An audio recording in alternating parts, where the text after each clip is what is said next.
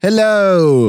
31ο επεισόδιο άχρηστο podcast εδώ πέρα. Βασίλης Κατέρης, behind the mic. Ε, το Μιχάλη, το φίλο μου, το Mike. Ξεκινήσαμε με εξαιρετικά κακά αστεία. Ελπίζω όλοι να είστε καλά. Όχι όλοι. Μπορεί κάποιοι από εσά να είστε πάρα πολύ κακοί άνθρωποι. Ε, Εσεί, α πούμε, να μην είστε καλά. Δεν θα ήθελα να είστε όλοι καλά. Δεν ξέρω, αυτέ οι ευχέ, όλε τα κόσμο να είναι να έχει έναν υπέροχο χρόνο και να έχει υγεία και ό,τι επιθυμεί. Hey, όχι. Κρύβεται μια μικρή παραδοξότητα σε αυτές τις ευχές. Γιατί εύχεσαι σε όλους να είναι καλά και να έχουν ό,τι επιθυμούν. Και αν κάποιος από αυτούς τους ανθρώπους επιθυμεί κάτι το οποίο φέρνει κάτι αρνητικό σε έναν άλλον άνθρωπο, πώς θα δουλέψει εκεί η εξισορρόπηση της κοινωνικής ευημερίας; Αυτές οι ευχές πάντα με ενοχλούσαν. Τις πρωτοχρονιές, τις γιορτές. Βασίλη, να έχεις ό,τι επιθυμείς. Θέλω να πεθάνουν οι Εβραίοι. Τι έγινε τώρα; Cue the music.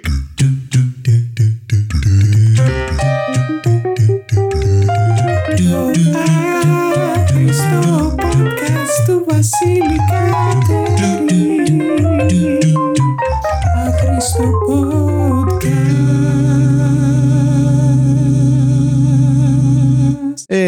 Ναι, είναι το 31ο επεισόδιο. Συνεχίζουμε ακάθεκτη. Ε, θέλω να πω ευχαριστώ ξανά για το introduction που έχουμε τη μουσική στον Θάνο τον Αυγερινό. Έχω καιρό να τον αναφέρω. Το podcast του Θάνου λέγεται Καφές Πάλι και Σπατάλι. Είναι σε ένα κανάλι στο YouTube. Γράψτε γενικά Καφές Πάλι και Σπατάλι, θα το βρείτε. Είναι και σε διάφορες πλατφόρμες, όχι σε όλες γιατί είναι τεμπέλης. Και μου είπε ο Θάνος ότι του έστειλα κάποιον μέσω της αναφοράς που έκανα στο δικό μου άχρηστο podcast. Κάποιος πήγε και άκουσε το podcast του Θάνου του Αυγερινού. Το οποίο εντάξει, ο Θάνος χάρηκε μου λέει κάνει, δουλεύει το promotion. Του λέει εντάξει, έναν έστειλα. Εντάξει, έχουμε χαμηλά standards. Θα είναι ικανοποιημένος άνθρωπος στη ζωή του Θάνος. Ένας, ένα παιδί επίσης έγραψε στο, σε σχόλιο στο YouTube ότι είναι και αυτός απουσιολόγος Δευτέρα Λυκείου και ρώτησε μια καθηγήτριά του αν μπορεί να το αφήσει το απουσιολόγιο και αυτή του είπε ναι. Οπότε λέει: Ξέρεις τι θα κάνω από του χρόνου, το Σεπτέμβριο. Η απάντηση ειλικρινής που μου βγήκε είναι: «Ε, Δεν πρόκειται να γαμίσεις, αλλά λογικά εννοούσε για το απουσιολόγιο. Ναι. Και ξαναμπήκα σε σκέψεις, το έχω αναφέρει σε παλαιότερο επεισόδιο, ότι ναι, ήμουν απουσιολόγος, ήμουν σημεφόρο και κάποια φάση είπα: Δεν γαμιέται, γιατί να κάνω αυτό το πράγμα. Και το σκεφτόμουν ότι επί της ουσίας το απουσιολόγιο και η σημαία σε έναν καλό μαθητή είναι η επιβράβευση. Είναι η απόλυτη μορφή επιβράβευσης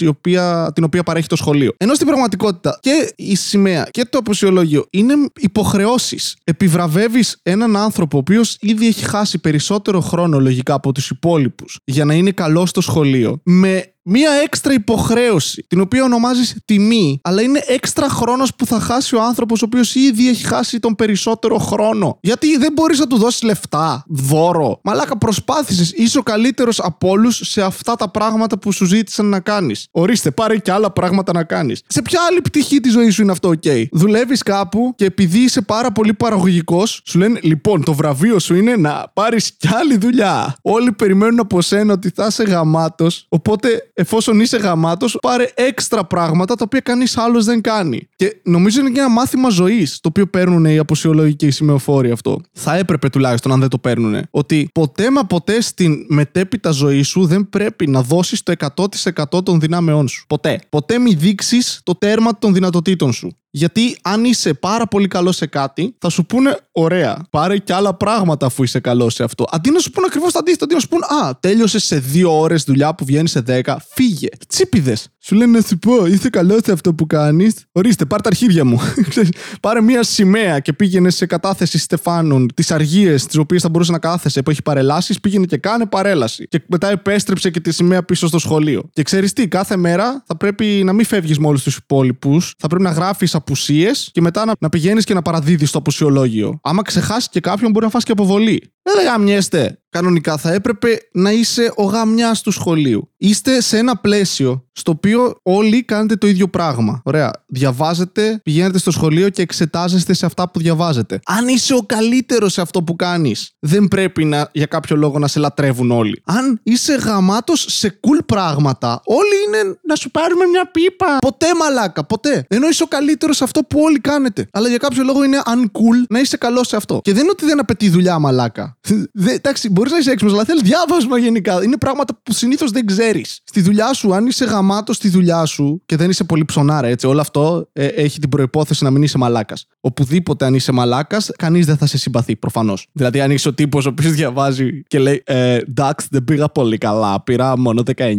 Το οποίο ήμουνα Ναι, είναι λογικό να μην σε συμπαθεί ο κόσμος. Οκ, το καταλαβαίνω αυτό. Αλλά άμα είσαι ένας τύπος που απλά πηγαίνει, κάνει τη δουλειά του, φεύγει, δεν θα έπρεπε ρε φίλε να είσαι γαμάτος. Δεν έχω γνωρίσει ποτέ τύπο ο οποίος ήταν απουσιολόγος σημειοφόρος και τον τσιμπούκωναν στα διαλείμματα στις τουαλέτες. Που να το πούμε λίγο αυτό έτσι. Σε όλα τα σχολεία δεν είχαμε τη φήμη αυτήν. Ότι υπήρχαν ζευγάρια μέσα στο σχολείο, τα οποία όλοι λέγαμε γαμιούνται. Αυτοί γαμιούνται. Γιατί έτσι, γιατί σεξισμός, γιατί α, μία κοπέλα αναπτύχθηκε λίγο πριν την ώρα της. Πουτάνα! Ε, το πουτάνα όμως σε εκείνες τις ηλικίες ειδικά και σε μεγαλύτερες για κάποιους ανθρώπους που δεν οριμάζουν, όπως εγώ, είναι απλά μια κοπέλα που θες να κάνεις σεξ και δεν σου κάθεται. Έτσι. Αν είμαστε τελείως ειλικρινείς. Όπως ας πούμε η ομοφοβία πηγάζει σε μεγάλο βαθμό από εν- ένα φόβο σχετικά με την δική σου σεξουαλικότητα. Ήξερα αυτά τα παιδιά τα οποία αφορούσαν αυτή η αστική μύθη. Ότι α, αυτή, αυτή τη βάλαν δάχτυλο πρώτη γυμνασίου.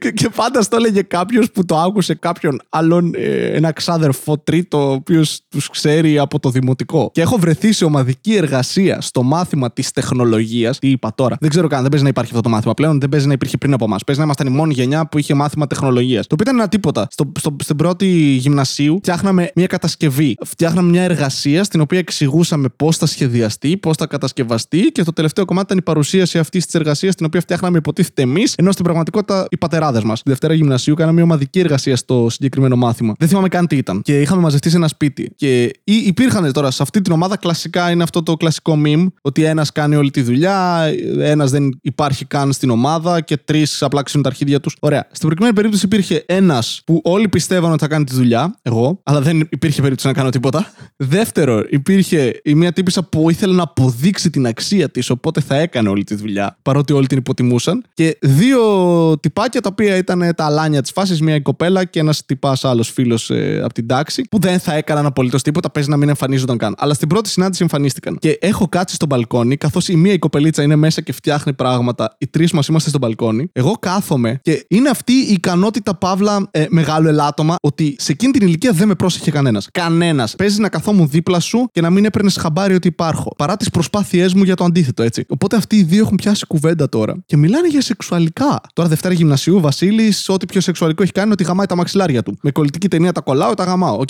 αυτό είναι το πιο κοντινό σε σεξ που έχω κάνει. Και τους ακούω να συζητάν για σεξ. Αλλά και οι δύο συζητάν και αφήνουν να εννοηθεί ότι δεν το έχουν κάνει. Όπως σε κάποια φάση γυρνάει ο συγκεκριμένος τύπος και της λέει: Εσύ με τον τάδε έχεις γαμηθεί, έτσι. Και είναι αυτή, Όχι, μόνο δάχτυλο μου έχει βάλει. Και έτσι ξεκινάνε οι φήμες στο σχολείο. Γιατί προφανώς δεν το κράτησα για μένα, έτσι. Εννοείται πήγα, το είπα στους πάντες και μετά απλά κατέληξε να ξαναφτάνει στα αυτιά μου η ίδια ιστορία με την πληροφορία ότι η συγκεκριμένη κοπέλα έχει κάνει παρτούζες. δεν ξέρω τι σπασμένο τηλέφωνο παίχτηκε. Πώς ξεκίνησε από μένα ότι της βάλαν δάχτυλο και έφτασε. Εντάξει, προφανώς και εγώ την ιστορία δεν είπα απλά ότι έβαλε δάχτυλο. Είπα έβαλα πραγματάκια, αλλά παρτούζα ρε μαλάκα. Τι φαντασιώσεις. Ναι, αυτό. Ένα φίλτρο, είναι ένα σπασμένο τηλέφωνο στο οποίο έχει μπει ένα φίλτρο εφηβείας μπροστά, παύλα ζήλιας από κάποιες κοπέλες, παύλα κάβλα από όλο, όλα τα αγόρια και φτάνει να είναι. Ε, ναι, παρτούζες την παίρνανε. Κάτι τύποι στην τουαλέτα προχτές. Και ήταν τέλειο γιατί την πρώτη φορά στη ζωή μου που συνειδητοποίησα την. Ε, πρώτα απ' όλα τι σημαίνει να μην κρατάς ένα μυστικό και όταν λες σε κάποιον κράτα το μυστικό ότι Α, δεν είναι μυστικό. Okay. Είναι κάτι το οποίο μόλις μου είπε να πω κάπου.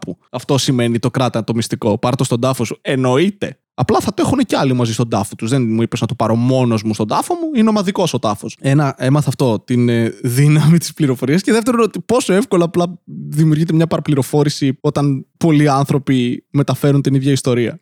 Το σημερινό επεισόδιο χορηγείται από τον κόλο μου. Ναι, τον δικό μου κόλο. Μου ανήκει από τη μέρα που γεννήθηκα. Με βοηθάει να βγάζω όλα τα μη απαραίτητα και μη θρεπτικά συστατικά από τον οργανισμό μου, τα οποία έχω καταναλώσει μέσω τροφής, ώστε να μην αρρωστήσω και πεθάνω. Μερικές φορές είναι δυσκύλιος, το οποίο καθιστά την όλη διαδικασία πολύ δύσκολη, καθώς μου διάζουν τα πόδια μου ενώ κάθομαι στην τουαλέτα και μετά τα σηκώνομαι και έχω ξεχάσει να περπατάω. Ο κόλος μου είναι πολύ χρήσιμος εκτός από τις φορές που κοπέλες έχουν επιχειρήσει να βάλουν δάχτυλο μέσα. Τότε θα ήθελα να μην υπάρχει. Γιατί μετά αυτές ισχυρίζονται ότι δεν νιώθεις σίγουρος για τον αντρισμό σου. Οπότε ο μόνος τρόπος να αποδείξεις ότι νιώθεις σίγουρος για τον αντρισμό σου είναι να τους επιτρέψεις να βάλουν δάχτυλο στον κόλο σου και μετά συνειδητοποιήσει ότι σου αρέσει και αρχίζεις να αμφισβητείς τον αντρισμό σου. Ο κόλο μου λοιπόν είναι ένα βάρος. Αλλά μερικές φορές αφαιρεί και βάρος. Μπορείτε να βρείτε τον κόλο μου αν επικοινωνήσετε στο 6944. Όχι. Όσο πάνε οι, οι, οι χορηγοί μας ε, χειροτερεύουν και μου αρέσει πολύ. Έτσι σκέφτεται πόσο γαμάτος, πόσο γαμάτο εργαλείο είναι ο κόλο. Αλλά είναι τέλειο. Μοιάζει πολύ μικρότερος από ό,τι είναι στην πραγματικότητα. Τον τον βλέπεις τον κόλλο και λες, Έλα, μωρέ, τι βγαίνει από εκεί. Και πιστέψτε με, βγαίνουν τρελά πράγματα από εκεί. Δεν καταλαβαίνω καθόλου γιατί άνθρωποι επιμένουν ε, στην όλη φάση σεξ από πίσω, σεξ από κόλλο. Δεν το έχω καταλάβει. Αλήθεια. Χρόνια τώρα. Το έχω δοκιμάσει κιόλας. Τώρα αυτό ακούγεται λάθος. Αλλά ναι, έχω δοκιμάσει και τα δύο. Και να με γαμίσουν και να το βάλω. Είναι πάντα αυτό που δεν μου αρέσει καθόλου στο σεξ από κόλλο είναι ότι είναι λίγο kinder έκπληξη. Ε, Το βάζεις εσύ, πονάει αυτή, άντε μπορεί να περάσετε και λίγο καλά. Τη στιγμή που πρέπει να βγάλεις το πέος σου, είναι kinder έκπληξη. Είσαι, τα, τι θα έχει πάνω τώρα; Οπ, ένα μπρελόκ. Πώς βρέθηκε εδώ μέσα; Δεν ξέρω αν το έχω αναφέρει αυτό σε κάποιο podcast, αλλά αν το έχω αναφέρει, sorry. Ήξερα πώς γίνεται το σεξ. Ήξερα ότι το, το πέος μπαίνει στο αιδοίο και εκσπερμάτιση, αλλά δεν καταλάβαινα τι είναι η εκσπερμάτιση. Και η μόνη μου απορία ήταν ότι αν την ώρα που κάνει σεξ. Αυτό συνέβη προφανώς όταν ήμουν μικρός, έτσι, πέρυσι. Αν κάνει σεξ και θες να κατουρήσεις, τι κάνεις; Και δε- δεν ήταν ότι βγαίνεις. Νομίζω ότι αυτό είναι η εκσπερμάτιση. Ότι, α, ναι, κατουράς μέσα. OK, okay. κατου, κατουράς μέσα, ναι. Βασιλεία, φοράς προφυλακτικό, εσύ θα την πάθεις. Ναι, δεν φοράς προφυλακτικό όμως. Το οποίο θα ήταν πολύ άρρωστο έτσι. Να, να κατουρίσεις την ώρα που κάνετε σεξ. Ε, Πάρτα! Όλο! Η τελευταία γουλιά είναι η δύναμή σου. Μόνος μου, έτσι. Όλο Βλάκας. Βλάκας. Λοιπόν, αυτό ήταν το podcast μικρό σήμερα, σαν το πέος μου. Ευχαριστώ πάρα πολύ όλους όσους το ακούσατε. Ε, χάσετε το χρόνο σας μαζί μου, το οποίο ειλικρινά το εκτιμώ, όσο και αν σας κράζω μερικές φορές. Άμα θέλετε κάνετε like στο YouTube αν είστε, ε, share, subscribe κτλ. Αν είστε σε άλλες πλατφόρμες κάντε κανένα share, σε κανένα Insta Story, σε κανένα Facebook, ξέρω εγώ. Γιατί θα ήθελα να το ακούσει κι άλλος κόσμος. Δηλαδή αρχίζει πλέον το podcast να μου αρέσει. Δεν αισθάνομαι υπερήφανος για αυτό που κάνω. Το οποίο είναι ψέμα βασικά, να σας πω κάτι. Αισθάνομαι υπερήφανος. Εντάξει, αυτό κάνω. Άμα δεν σας αρέσει, μην το ακούτε. Δεν μπορώ να πω κάτι. Α, Βεθίλη, δεν μου αρέσει αυτό το επεισόδιο. Ε, στα αρχίδια μου. Τι να κάνουμε. Δεν μπορούμε να παράγουμε συνέχεια χρυσάφι. Ναι, γιατί ως τώρα παράγαμε χρυσάφι. Τι χρυσάφι, μαλακα σκατά παράγεις. Με τον κόλο μου. Αλλά ναι, δείξτε το σε φίλους σας, δείξτε το στη μάνα σας. Ε, θα δουλέψει πάρα πολύ στη μάνα σας. Πιστεύω είναι το κοινό στο οποίο στοχεύω. Όχι για το podcast, γενικά. Στον πατέρα σας εννοείται. Εννο... ε, Αν με κάποιους ανθρώπους έχω εξαιρετική επαφή, είναι οι πατεράδες. Με το δικό μου πατέρα δεν πολύ μιλάμε. Στα αδέρφια σας εννοείται, ειδικά αν είναι ανήλικα. Μμμ, Ό,τι καλύτερο. Καλύτερη γεύση. Φρέσκο, φρέσκο. Και δείξτε το σίγουρα στη γιαγιά σας. Αν έχει πεθάνει, το θέλω περισσότερο. Εννοείται. Είναι, είμαι ανώμαλος. Αυτό δείξτε το γενικά σε φίλους σας. Αυτό δεν, δεν... Να τρώτε κρέπες υγιεινές. Δεν ξέρω πώς γίνεται να έχει υγιεινές κρέπες. Αν δεν έχεις το φύλλο και έχεις μόνο το περιεχόμενο, το οποίο είναι μια αλμυρή, που είναι φιλέτο, φέτα και ντομάτα. Τότε παίζει να είναι οκ. Πείνασα μαλάκα, δεν έχω φάει τίποτα όλη μέρα. Πάω να φάω κρέ... κρέπε. Πω, λες να φάω καμιά κρέπα τώρα. Κάτι τέτοια λέω και μετά με καυλώνω και πάω και τον παίζω κοιτώντας ε, φωτογραφίες στην Google από κρέπες. Ναι, είμαι άρρωστος. Εντάξει, άντε. Γεια σας. Καλή συνέχεια.